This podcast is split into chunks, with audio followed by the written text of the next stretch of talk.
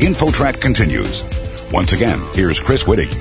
Do you have a plan to manage your money? Sadly, few Americans do. Perhaps they think it's too big a hassle.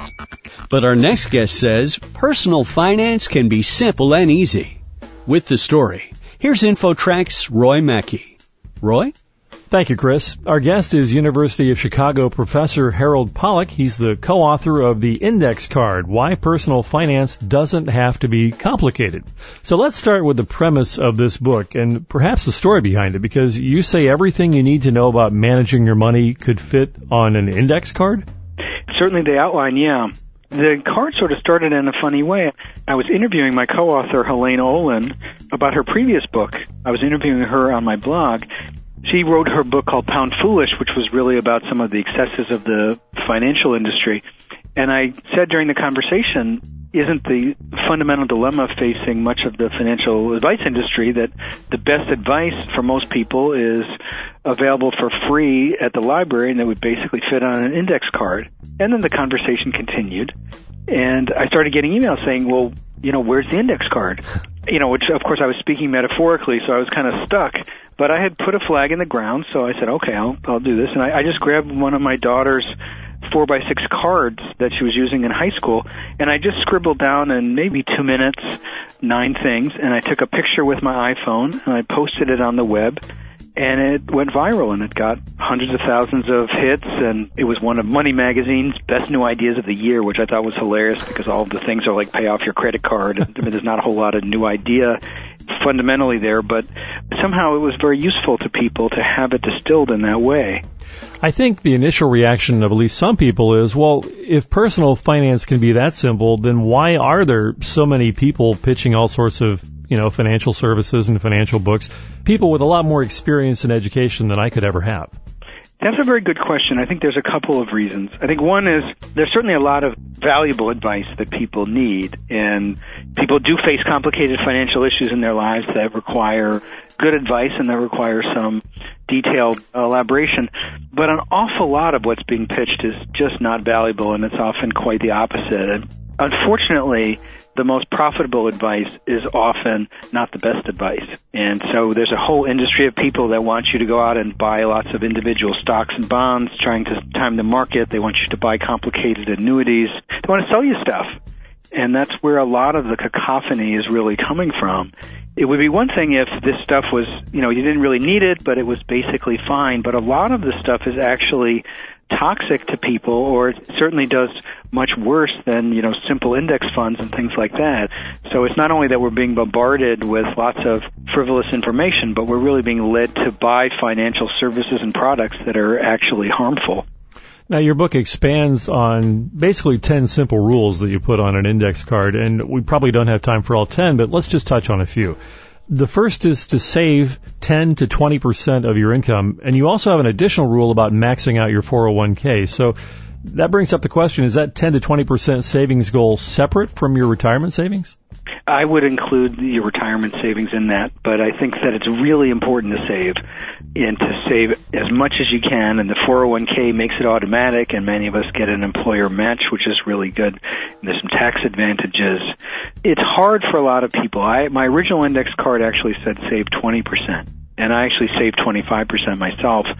But, you know, not everybody's at a life stage where they can do that. So the important thing is to save as much as you can and, and as early as you can and to really be methodical about it so that you can start building up both a strategic reserve for your expenses but also for things like your retirement and your kids' college.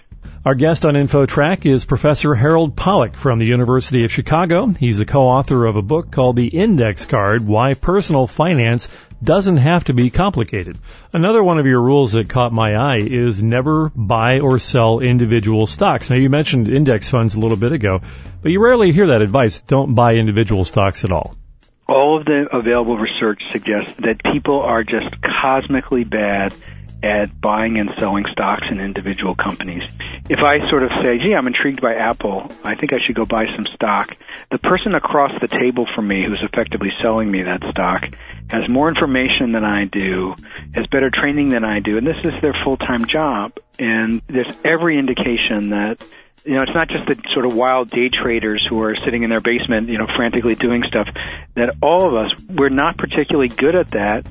And we shouldn't be spending our time on that. You know, if I'm spending my time trying to figure out if Chrysler's got the next innovative generation of minivans so that I can invest some of my 401k, that's time I'm taking away from being good at my day job. It's time that I'm taking away from doing things for my family.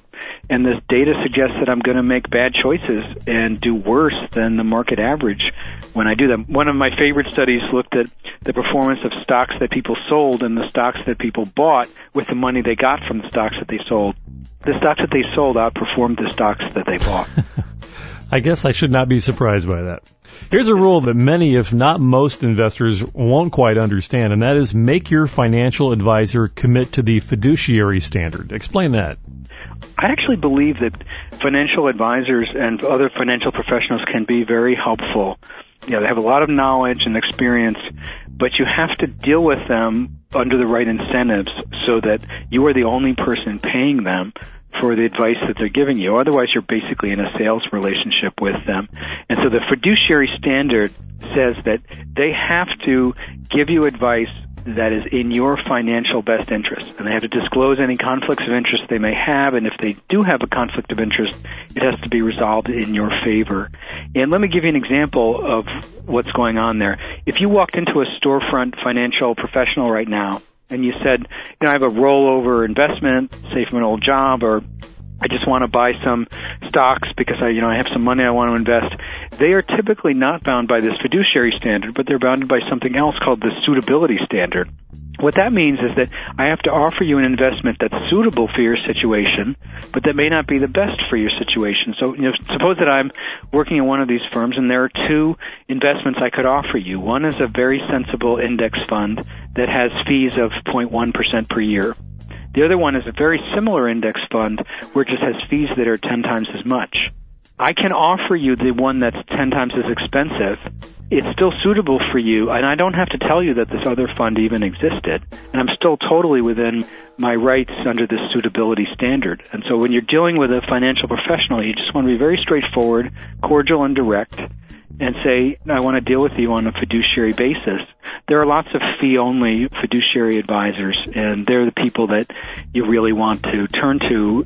I often think it's useful to buy like an hour of advice from a financial professional who can really help you in a lot of ways, but who's not selling you stuff.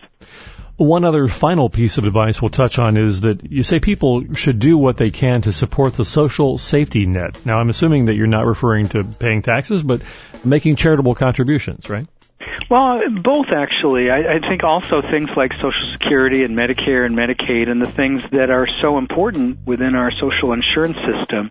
You know, one of the things that I feel very strongly about, I really got serious about finance because my mother-in-law died suddenly and her son who's intellectually disabled had to move into our home and my wife had to leave the workforce to take care of him. And we would have just been bankrupted if it weren't for the supports that we got, you know, from these social insurance programs.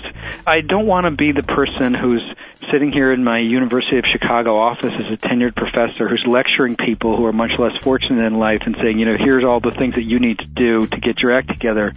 When the reality is that I have leaned on these supports and we can protect each other against these risks that would just crush any one of us if we had to face it alone, even if we are saving and investing, you know, in a really smart way. Mm-hmm. Uh, yeah, I'm a pretty good saver and investor, but it's just, I've had to draw on this and I want to honor that reality by adding that last thing on the card. It's, I've gotten a lot of flack for it, but I'm not taking it off.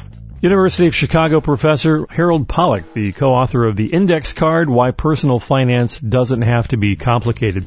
Is there a website where people can learn more about all this?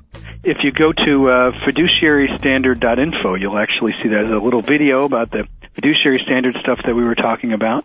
And if you also just Google Harold Pollack and Index Card, you'll see way more than you ever wanted to see uh, about this stuff.